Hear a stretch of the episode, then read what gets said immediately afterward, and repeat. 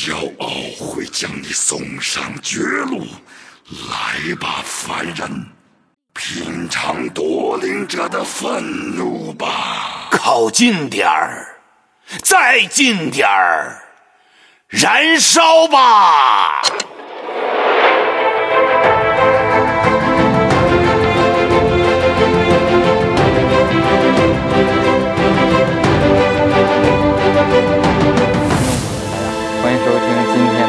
马电影之谁在诡辩》。大家好，我是主持人谢霆锋。对，大家好，我是主持人马六。我们的嘉宾有鬼舞，还有网恋，他们也是一对儿新组合。嘉宾组合，今天的嘉宾嘉宾组合，对，有人说过一种观点啊，这观点是这样的：他说，因为《魔兽世界》为什么包括《魔兽世界》在一零年、一一年之后就开始衰落嘛？为什么会这样？是因为现在的游戏审美是更偏向东方审美一点儿的。你比如说像《英雄联盟》里面，他那些人都很精致，一个个小瓜子脸，然后，对吧？然后有这种炫彩的武器啊、幻化呀、什么这种这种东西。魔兽世界呢，包括暴雪这公司，它一直遵循的是一个西方粗犷审美的这么一个路线去走的。你包括像他好多英雄都是那种糙汉，包括像矮人这种角色，女孩会喜欢矮人这种角色吗？对，还有兽人，对吧？他那好多就是跟什么那种，他《真魔世界》说跟什么影响特别大，就跟《龙与地下城》。嗯，对，《龙与地下城》，《龙与地下城》龙与地下城体系。受什么影响？就是北欧神话诸如此类的这些龙啊什么这种，跟他们西方的这种一直以来这种文化和宗教这种东西都是有一定关系的。啊，英雄联盟，我觉得说，咱们今天还是聊魔兽世界，不说英雄联盟啊，也就是说，魔兽世界女玩家其实也不少啊。然后出色的女英雄也也有，对他后来瓦纳斯，后来为什么会那个走下坡路？我觉得特别重要一原因是，第一是他那三本小说，在《巫妖王之怒》这个版本就已经就八十五集吧，八十，八十是吧？啊，我这个这段我是中间是没玩的，我没玩的版本就是八十，呃，八十有这个版本吗？卡到八十的版本，有啊，卡到八十的有啊，然后八十五，这就是那个就是广大玩家等了等了好久，就是因为就是审核不通过，巫妖王这版本一直不能更新，所以大家最就是大陆玩家玩的最长的一个版本就是太阳井那个版本，应该不是六十那个是不是更长？六十之前应该我记着还有一个一段时间的风潮是转去台服，对，就是那段。然后我我接话说回来，然后话说回来就是说这段，然后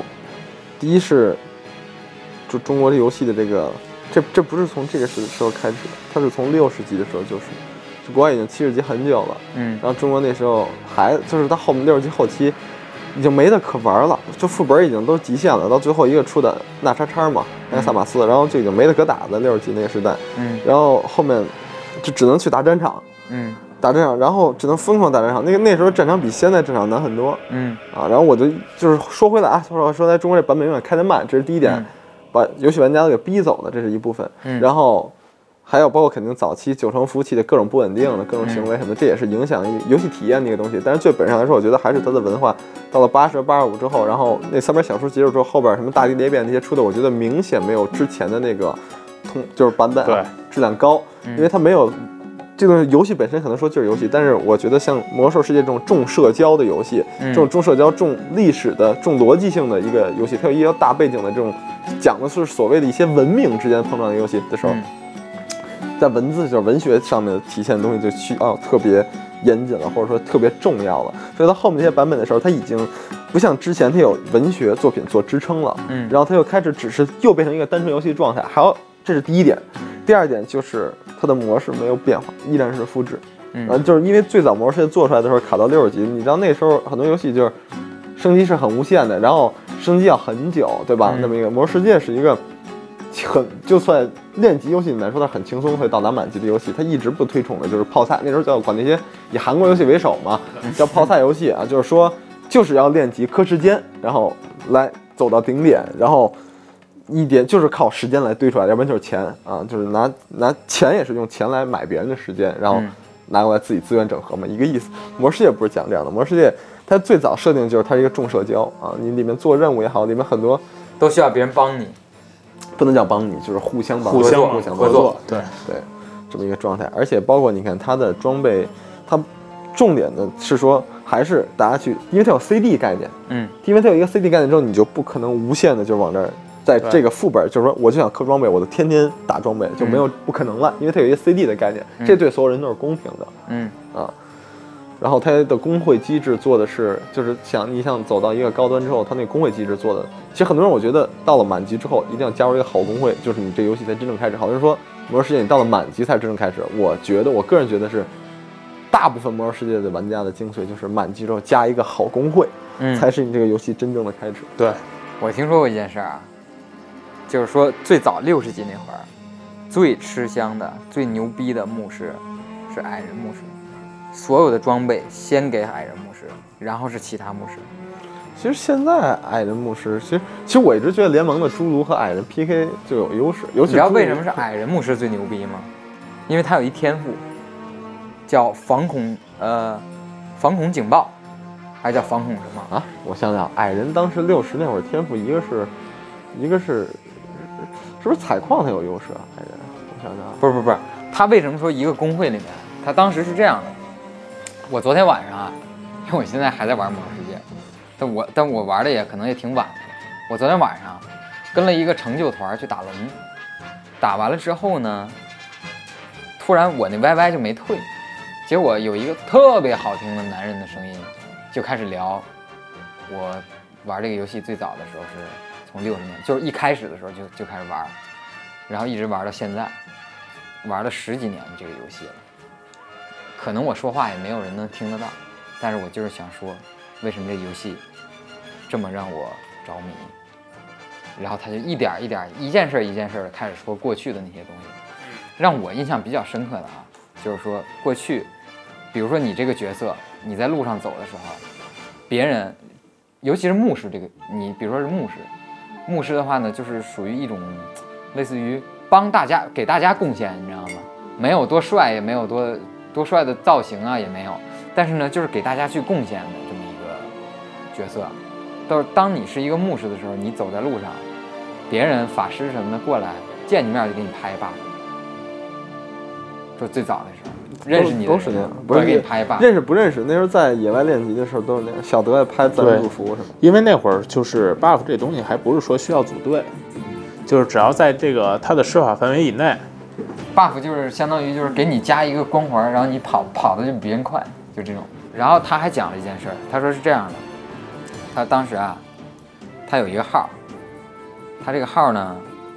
他有段时间 AFK 了。你给你给他们解释一下什么叫 AFK？就是暂离，就是游戏里面打干 AFK 就表示这个人暂离状态。对，然后他点干 AFK 就是说我八，就相当于我八十到八十五年时间就是彻底 AFK 的一个状态。嗯然后他他这个号，他有段时间 AFK 了之后，因为他在工会嘛，他就把号给就是给寄存在工会了。结果没过多长时间，就有人告诉他说你的号被人给卖，被工会里的玩家给卖了。他就说他我上号呗。当时最早九成那个时候没有身份证绑定，他只有邮箱这些东西去找回。但是呢，这个人是一个这样的，我感觉他肯定是个 gay？说话特别细，但是说话声音太他妈好听了？他说我，他说我，我有我有这个习惯的。其实当时他们都没有重视这个事儿，但我有这个习惯的。我有一个小本儿，我把所有找回的方式我都会记得很清楚。所以他那会儿发现自己号密码被改了之后，他就重新又上号，重新用找回的方式去上号。没想到他上号了之后，他那个服务器所有不认识他的人都开始刷屏骂他是盗号的，因为这个人是买的号嘛，他买的号，买号的人肯定不知道你这东西是偷来的，是别人别人卖给你的，所以这个人就一个劲儿的跟别人说，说他盗号，因为他真的是买号的人真把他当成盗号了，然后所有人都都刷屏骂他盗号。当时是这样的，那个纯真的，在那个纯真的年代，假如你的号被人给盗了的话，盗你号的那个人是会被大家他妈的群起而攻之，好多大公会都不敢加你的那种，那么纯真的一个时代。然后他一个劲儿的，所有跟他是认识的人，都在奥格瑞玛那门口站站了好多人。他说，所有信任我的人都站在这个门口，然后所有他认识的人站了好多，然后大家一看到这种情况，就就选择了说明白是怎么回事儿。他包括他工会里所有的人，当时那工会，我操，当时那工会得有二百人，当时都是这样，你就包括不是说盗号，包括那会儿就是后期都开始有金团以后，然后有些人就包括黑装备的呀，有黑装备的挨骂，这是真不是说一个工会骂你，就是整个服务器一块骂你，然后什么骗点儿卡的呀，就是这种就是道德上有错误的这些东西，是在这个服务器里你是生存不下去的。不像现在，我操。对，其现在别人实我觉得告诉我说买多少斤，前两天说买多少斤，然后他们我还他妈的跟网恋说你能不能帮我刷个网银，然后一发上去发现这个网站是他妈虚假网站，你要上去刷的话就全把你东西什么全给盗了。你说买几百斤两块钱的东西，不是他这东西，就我觉得造成就是现在这种形式，就是因为就是游戏快餐化了。这个游戏一直是在做减法，不像当初，就是大家玩这个就是饱含热情是肯定的，但是而且这个游戏的丰富性上边，就是说其实就是你需要付出一些东西，然后你才能在这儿得到快乐。嗯，其实都所以大家对这东西的感情会很深，不像现在就无所谓。这点我觉得特别，这个我不是很了解游戏啊，但我就我说的不是很了解游戏，它到底说就是说设定这些东西的，但我就说感受上，它在最早之前很多细节上的设定，比如说那时候武器熟武器熟练度、啊，对，包括比如说那时候说现在生萤火是随便都可以生的，以前生萤火是需要买材料的，我不知道现在，因为我最近这个版本没玩，我不知道现在拍有些群体 buff 的时候是不是还需要买材料。不需要不不需要，在以前的时候取消了，对在以前包括拍群体 buff，包括法师拉门儿，呃，不是拉门儿，然后拉餐桌，这些都是需要材料的，对都是有那个。然后你生萤火都是需要木材的，就是需要在那儿买，就是柴火，然后就是才能升起来。现在这些都不需要，就是一切都在做减法，包括以前说说那什么点，以前我们一个队说得打一个副本，可能四十分钟没有进本，因为没人会进本，就会有这种情况。然后进了本之后找不着 BOSS，就是真的找不着 BOSS，大家在本里面，然后大家就在里面，就是我现在游戏里面还有，就我现在微信里面还有我当时游戏里面的朋友啊，就还比较就是比较好的朋友，然后也都是在北京嘛，但我们我跟这些朋友从来没见过，但就微信还有联系，你知道吧？很都挺有意思的。然后后来同魔世界后来也去玩过别的游戏啊或者什么的，一个有男孩有女孩，女孩已经结婚了，她的老公也是跟她在魔兽里认识的那女孩啊，然后那个男孩呢，我是怎么认识的？是在体德高地的副本里面，然后那本打着打着。打着打着就就打不下去了，就经常以前会遇见这种状况，一遍一遍死，死到最后的时候得去修装备了，已经。大家修完装备再打还打不过，就已经，然后有人就要下了或者怎么样了，就就就打不过了，打到这儿就变打不了了之后，然后就剩我跟他了，然后我也不想走，他也不想走，然后我就说，我问他你为什么不走，他说他就整天烧点卡，我说我也是整天烧点卡，我说我玩游戏也不是为了什么升级或者什么的，我说我跟你说这是一个小号嘛，就我之前我这游戏从开服就开始玩，中国我就说这是一个小号，我就是，嗯、因为来来去去的朋友太多了，然后就有的时候也想自己再体，就是从头体验一下这个游戏这个过程。然后其实很多这个客观城寨就挺愿意在这过程中交朋友的，特别有意思。然后当时是这样，就是还是昨天晚上那个老玩家，超级老的玩家那个忧伤的声音在讲，就是他们过去那会儿去台湾去台服有一段时间，大家全去，因为是好像是，嗯，咱们国家那个就是就是卡那版本版本不过，就是你没法上线那个版本。对，台服比比大陆服务器严很多，然后他们去说脏话都封了。他们去台服之后，大陆人就抱团嘛，就大家全组成一个大工会，很大很大的一个工会，都是中国人，有然后特别特别有爱，特别那什么，在台服大家一起抱团，怎么升级怎么弄。结果最伤心的是这事儿结束了，国内开那个七十五吧，还是还是八十，哎，对，开八十，然后所有人回来之后，哪儿来的回哪儿去，全去不同的服务器。他说这个大号说这是最让他伤心的一件事，包括当时跟他玩的特好的一个贼，你知道为什么他们要回服务器的时候要回那那些原来的服务器吗？因为当时最早的工会都是你家附近的那那部分人去组成的工会，他们江苏的人天天聚会，天天每周末就就这一个工会的人出来吃饭，打打秋风。经常的。然后这个大号说他当时要去，比如说当时团里有西藏的，有新疆的军人，他去那地方旅游根本不用，就一张车票钱，过去之后人家天天在他那儿玩儿，就那种感觉，大家感情就那么好。然后那个贼跟他说：“我必须得回回我原来那个服务器，否则我家附近那些人会把我头都打出血来，你知道吗？”然后就回去。其实那会儿就是原来就是比较早的版本的时候，就是人跟人就是玩家跟玩家之间的关系确实就是很很融洽。我还记得那会儿我是太阳井那版本，我才开始玩的。我其实接触这游戏不算太早，我太阳井那版本开始玩的。然后那会儿其实就是大家打团都是那种工会，像 DKP 这种制度，要不就是你有钱你就去金团消费。我不知道现在还有没有，就有没有都听没听说过？可能现在好玩都不知道什么叫集合分了。我估计有有，现在还有吗？有应该有嗯，但我现在我这版本我也没玩，我也不知道。我估计好多人都不知道什么叫然后那会儿集合分了。那会儿打活动都是 DKP，然后后来我们工会的这个团就说算了，就是因为就是来来回回，就是我们每次活动就是这么多人，刚开始确实是 DKP 制度，然后后来说大家算了吧，就是大家都很熟，每就是每个就二十五个人嘛，二十五人团，就是每个人都很熟了都已经，然后咱们说别弄 DKP 了，要不这么着就是也没意思，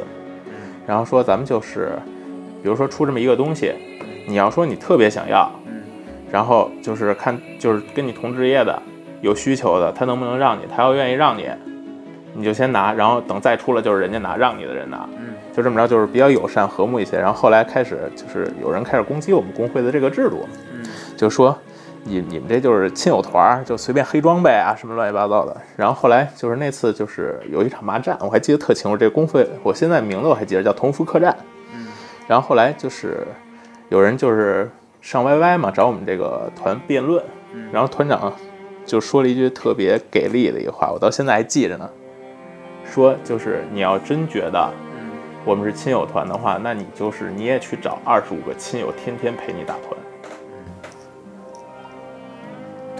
玩这游戏其实现在为什么说玩它的人少呢？就因为好多过去的朋友都不在了，都不玩了，现在你都不玩了。你摁开欧剑，现在都是一片灰。对，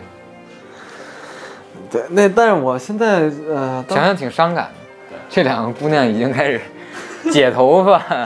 打哈欠、玩手指了，已经。但当时跟我在最早就是，我不说我们那时候是还是上中学的时候，然后第一就是这游戏公测第一天进游戏的时候，我那些同学，然后前两天还聊，那同学都已经就是有孩子了，然后结婚了什么的，但还有在玩，只不过都去美国了，好多同学，然后玩美服，然后还在聊天，然后我当时啊，真的有点，我现在有点这个方面就是注册账号的能力好像没有，我账号都是别人给我注册的，然后我魔兽世界第一个账号也是别人给我注册的，然后。我就跟那个人说，我说那个说我现在还在用你给我注册那账号，就是 C 开头的一个啊，C 幺八，当时什么意思呢？就是就是初一八班，初二八班，C 二八就是初二八班的意思。然后啊，就是还是在用这样的账号。然后他说他也依然在用这个账号，依然在用这样的账号开头。想想，然后当时都在一个服务器一起开始玩的，然后后面就是现在哪个就是变成世界各地的服务器了，已经什么的。但是说到这游戏，大家还是不会陌生。嗯我记得那时候挺乌龙的，就我们上课在后排，就那时候刚开始玩的时候啊，那时候也很小嘛，那挺逗的。然后刚开始玩的时候，居然会有什么着偷装备的现象。然后我说，他说就有一个套装，然后被我们班另外一个同学偷了。然后我记得，就虽然刚玩，但是我看游戏手则背的挺清楚。我说那装备不是会绑定吗？然后为什么能把装备偷走呢？后来我一看，原来他那个人去了夜色镇之后，就是我这个同学的那个被偷的那个骑士，这俩人 都玩是骑士。被偷这骑士去了夜色镇之后，玩联盟啊，最开始去夜色镇之后，买从那个铁匠铺那个人手里买了一身白装，但是他都是什么绿林芝什么什么什么，然后穿出来的一身还挺帅的，但是没有任何属性加成，只是锁甲。呃然后呢，被另外一个骑士给借走了，可能是借走了，然后就是说你你，然后他就说你把他那一套那个装备还给我，因为在游戏早期的时候，金币真的非常值钱。嗯，对，那时候的金币真的跟人民币比值，我记得特别低，我记不清多少了。反正那时候百金就是大王，嗯，就是百金就是大咖了已经啊，在四十五级之前那个阶段。然后他那要买一身那身白装，像也要过金的，就是几金嘛，可能还挺厉害的，你知道吗？然后这一件特别有意思的事儿，就是你偷我装备，然后俩人在就是在现实生活中特别别扭的，打篮球也不一起打了什么的，说你说你偷我装备，这种偷我披肩。还有一件事就是俩人在那聊说，我打到一个橙色披风。啊，然后我说橙色，因为在游戏最早的生疏定义里面，就是说紫色上橙色是最牛逼的，对对，不是紫色上面还有，但是橙色装备在六十级的时候好像就没出现过，我记得。有一有个个成杖吧，成杖，对成杖，六十级的时候，对对，六十级最牛逼的成成杖，是是哪掉的？呃，那叉那叉叉哦那那是最后版本掉了，那最后版本掉了。然后在六十级的时候，基本上是在那个之前，除了那叉叉，因为那是最后一个版本了，在那之前是没有橙色装备，但是暴雪已经显示出有一个橙色装备这么一个属性来。他说橙色装备可能挺厉害的，然后它这个橙色披风，但我一看都三十多级嘛，怎么会有橙色披风呢？后来我就就上游戏嘛，因为每天我们放学都会一起玩，后来看啊，果然大哥有一个橙色的披风，他那披风颜色是橙色。你说这个我也想挺有意思的事儿。我那会儿玩的时候就已经是太阳井那版本了嘛，太阳井那版本以后，就是大家其实每天的话题就是就是哎，我昨天晚上我打团，我又打出什么东西来了，我们团又怎么怎么着，就基本上都聊这个。然后，但是我们班有一个同学，就是咱们之前就是之前有一期节目咱们聊，就是吃羊肉串那大哥，就一直串羊肉串那大哥，后来可能觉得就是就是插入不到我们的话题中吧，后来跟我们说，哎。我操！我昨儿太牛逼，我打出一把弹刀来。我说，我说你玩什么呀？我玩圣骑士。我操！我这弹刀太牛逼了。他说啊，我说我，但是我没拆穿他，我心里琢磨了一下，我说弹刀这个东西只有盗贼跟战士能拿呀，在那个版本。我说圣骑士，我拿着这弹刀，然后后来有一次去网吧一块儿，哎，我说我说我，然后我就逗他，我说你那弹刀呢？啊，让我给卖商店了，误操作给卖商店了。他有号是吗？有。所以反正那时候好玩的事儿挺很挺多的非常多。对，我记得那时候是真的蠢，那时候是真的蠢，那时候开着就是狂暴天赋，然后去打那个死亡矿井嘛，然后打一半儿，然后就有人就让我就有人，然后我我就跟我说你要洗点儿，说你这个怎么过不了，说你狂暴天赋，治疗跟我说根本加不回来，然后装备又特别烂，主要是装备烂，那个年代我就感觉平均所有人装备都烂，啊，那个我记得是。我印象特别深的就是我到三十还是三十的时候，还是三十一的时候，我特别想要一个，特别想要一个装备。那个装备是一个，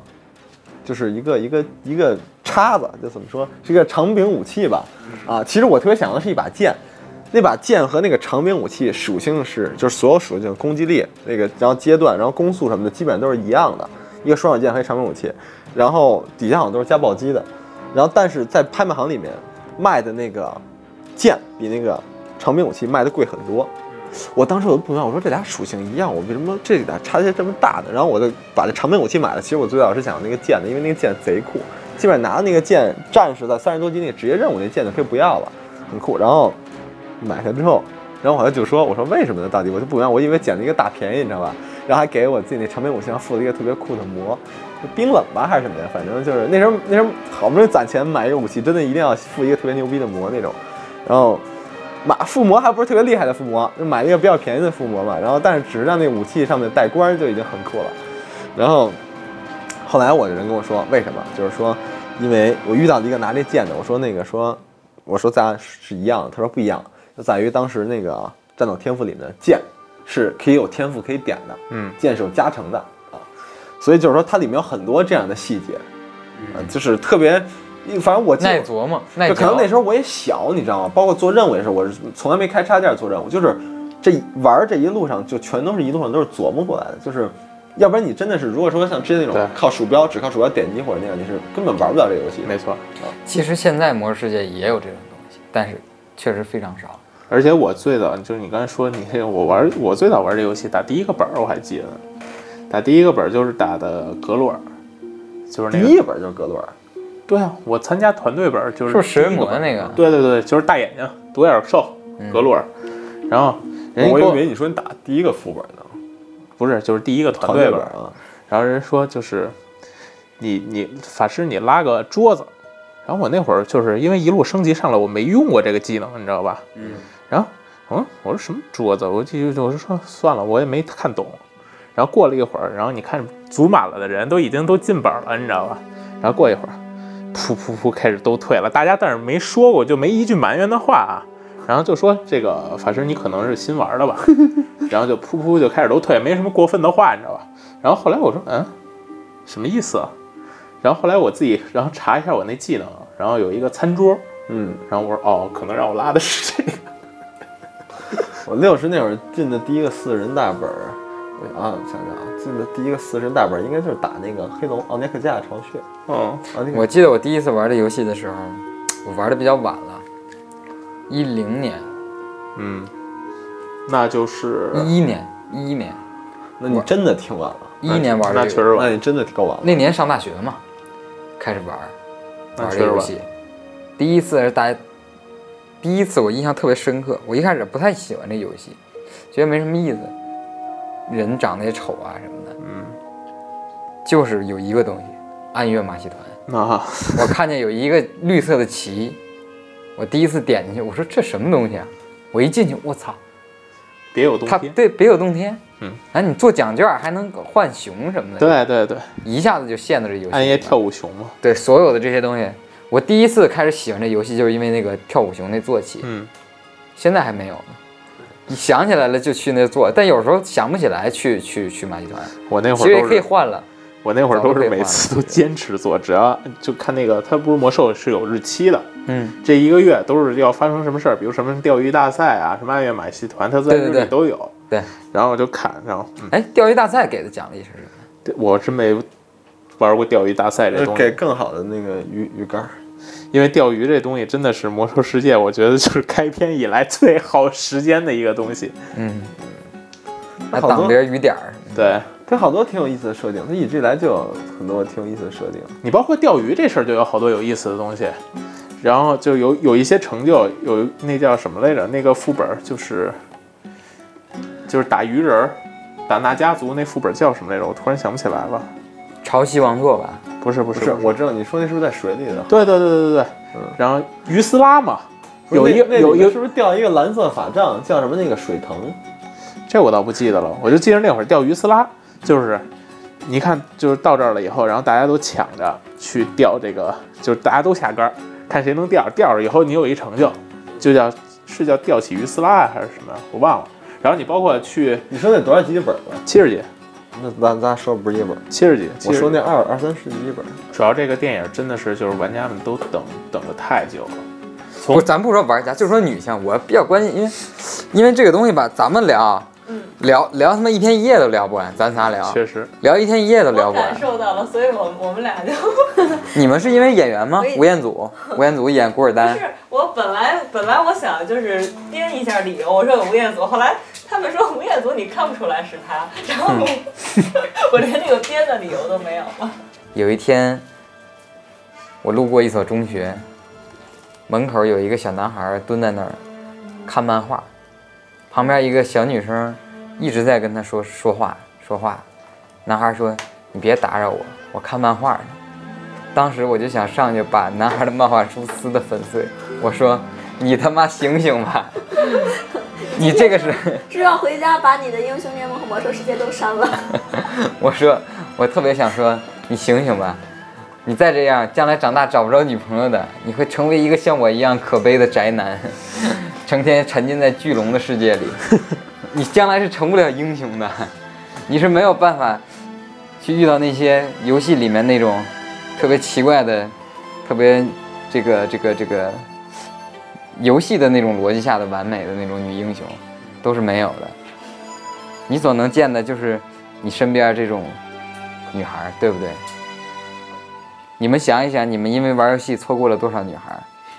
你是在说你自己吧？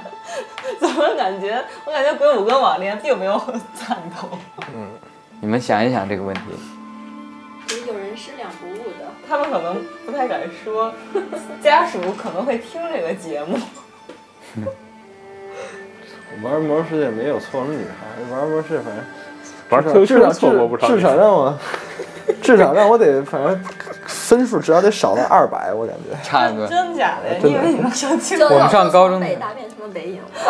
我们高中的时候，对面的那个宿舍啊我幼儿园就是有一个人把把电脑搬宿舍来了，天天晚上查寝的，一走之后就打开电脑就开始打魔兽。我以前就是那样，我以前在家里夜里玩游戏，我，在家里玩游戏，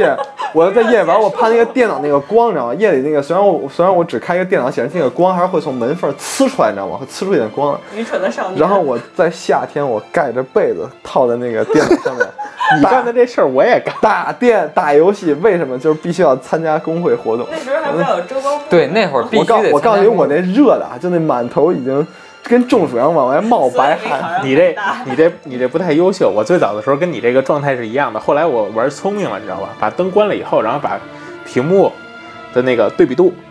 调最低，亮度调最低，就是全黑的情况下你能看模糊的影儿，我就那么着玩，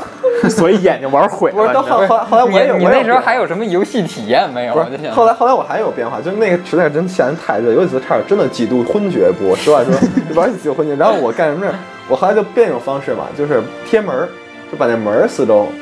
就拿封条都给贴起来，或者拿纸啊什么给不漏。光是吧？对，但还是哎，那你被你父母发现过？发现过，但是发现过了。发现过之后，他们但是有几次，比如说那种发现过，然后都很奇怪，说我为什么没有看见光？但你这屋一进来热成这样，一摸那电脑啊，烫死了，然后这也没看见光，然后我只能支支家里说我这个盖着被子玩游戏，可能这种精神吧，也把他们打动了。然后，然后他只是怕电脑炸了，不是后来他后来后来我父亲就在我的电脑边上贴了一个文章，真真的真事儿，我网网瘾少年是吗？他贴那个文章是说一个英国的什么某个大学的教授说什么那个魔兽世界是让孩子陷入什么，就就是写的那个英国教授这么说的，说经过他的研究，魔兽世界是让孩子视力下降和什么那个变坏的最主要因素，就是自己误去吧。有理有据的贴在我电脑边上的，你知道吗？然后每次我都看着这个文章之后点开魔兽世界，不是这事儿还专门魔兽还自己做过一个，那当然不是电影了啊，就是拿动画堆的，嗯，就是说的叫魔，哎是叫魔，不是叫魔怔世界，好像是不是叫魔怔世界，啊我忘了。我就是说的就是那个玩家自制的，对，就是说什么网瘾少年，对对对什么杨教授啊，就这对种东西。对对，就那是就是他们拿魔兽世界做了一个动画，对那动画挺牛逼的。嗯，他们是就当时那个事件嘛，好多有网瘾的人，玩魔兽世界上瘾的人，被拿被拉走电击去了，对，就去那个戒戒网戒瘾的网瘾的，对。现在哪还有戒网瘾的这种这种机构吗，？就是那个魔早都被时代在网瘾这个词这个概念的出现没有，网瘾这个词这个概念出现，就是魔兽世界有了之后才有网瘾，对。就是在才走入咱们大家的视野中说对。这个行为叫网瘾。对。啊，就我可能那时候是有轻度网瘾，比如说我上中学，上中学那时候中午中午下课之后，然后我骑自行车回家练级去，然后下午上课之前我再回来。我那会儿都是中午我们就去网吧了，你们这么这么多人这么执着的玩这魔兽世界，这直接颠覆了这成功学一项最基本的原则。不成功学哎，那什么，当不是说，就你只要是坚持的、努力的、这么执着的、认真的做一件事，就一定会成功的吗？就是成功了。那得跟思聪爸爸一起玩不。是你你们是魔兽世界成功了，你们没成功啊？我们成功了我，们成功了，但是你们没成功在魔兽世成功吗 成功的定义是成功吗？我拿到那把成是如何，定义的？嗯，那把成功我到现在都没有。我可以陪你做任务，回头陪你做任务，不，那不是做任务，那真是刷太阳顶刷出来的。来陪回头陪你刷。咱们其实聊半天魔兽世界就没有聊魔兽争霸。魔兽世界之所以都能火爆，在于它有魔兽争霸要，有爱，不能不是它有魔兽争霸三部的奠定，对就是当时魔兽争霸三的出现，就是爆炸式的。对，呃那个那个暴雪之前的游戏全是爆炸性，就是就是，我记得那时候 CCTV，我记得当时我看过转播魔兽魔兽世界就是魔魔兽争霸三的比赛，是不是啊、嗯。WCG 嘛的比赛啊，然后人皇对对对，就 Sky 他那时候都是披着国家队服但我最喜欢的是莫恩，带队出征的，等于是那么一个状态，等于他有魔兽没赢过。魔兽世界魔兽争霸三三部曲作为奠定奠基之后，然后又出了魔兽世界，然后咱们你们老说的这个刀塔，其实是根据魔兽争霸三的引擎做出来的一一盘一款对战式游戏，那它里面的人物包括设定什么的都是依据着魔兽争霸三的。也是暴雪出的。对。不是，其实它它是等于魔兽争霸三是暴游戏暴雪出的，魔兽争但是刀塔是就是冰蛙 Ice Frog，然后用魔兽那个魔兽争霸三的地图编辑器，暴雪它游它的游戏都开这样的口子，就是自由度都很高，它给你地图编辑器能让你自己去做，然后用它的地图编辑器做出来一张地图，相当于对，原来魔兽世界贼牛逼，就是它那魔兽争霸，澄海三 C 不也是吗？不也是以它的引擎做的吗？还有好多呢。没错，就包括咱们原来玩过的什么首图、什么乱七八雅典娜，这些都是做的。暴雪有点什么天下功夫出少林的这个感觉，呃它所有这种类型的游戏，什么类 MOBA 游戏、M M M A 嗯。RPG、M M O R P G 啊，什么这些这些游戏全是从他这儿发明出来的，然后才开始别人才开始，对倒不一定是他是发明，但是觉得他做到了一个新的高度，对做到一个新的。暴雪的话，就它的他的公司的 slogan，虽然每个公司都有 slogan 但暴雪公司 slogan 我觉得人家做的还是比较靠谱的，暴雪出品，呃必属精品，对，很简单的一个 slogan，做到了，每一步都做到了。对，但是它这个，但是暴雪有一个特性，就是不好的特性，就是它特别喜欢拖更，无限无限制拖更，就是他为了做的精嘛，对，就是我对这个鬼马电影可能 我不知道大家是在学习到我 怎么样啊，就是我做我觉得这东西还有问题，我就绝对不拿出来，就不管就是我之前已经失信多少次了，你们还是再等一会儿吧。可能还是有差别。你们没觉得这些暴雪公司的设计员，他们不但爱这份工作，并且他们永远是他妈的最好的朋友，有没有这种感觉？嗯，他们设计这些游戏的人，他们自己本身就热爱这个这个体系，这个神话体系，爱幻想的一帮人，最后设计出游戏还玩还要玩游戏。我印象特别深刻，看《魔兽世界》那个纪录片，有一个女孩儿，就有点轻微脑瘫那种又开始美国了新一波。美国轻美国美国一女孩，有点轻微脑瘫那样的吧，嗯，坐在轮椅上，说我在这个游戏里面就像正常人一样活着，他们都很崇拜我？我觉得这个游戏才是正经让我获得尊严的地方，而不是这个街道上这些人这种同情的眼光。所以我觉得甭管怎么样吧，它代表了我们这个一个过去逝去的青春，嗯嗯，好的。没错，已经跟前面的话题完全不一样了。好了，毕竟青春。好，这待会儿我看片儿就看电影就完了。就看电影吧啊，。怎么就？我觉得这这咱们跟电聊的跟电影一点关系没有对，。先不说好坏，但我觉得就去看，就先去看了，肯定是值得一看看。了再说。那些信息，那些信息咱们也没必要跟大家再多说了，都查得到，对吧？对，啊，这资深魔兽迷都比咱们还了解的。没错，怎么就就我觉得鬼马电影对于《魔兽世界》这个电影的态度应该整体支持吧？啊，确实是。整体待会儿网吧怎么样？打个成就去，走。打个成就的。好嘞，想吃完花献给你你，那我们下期再见。下期再见。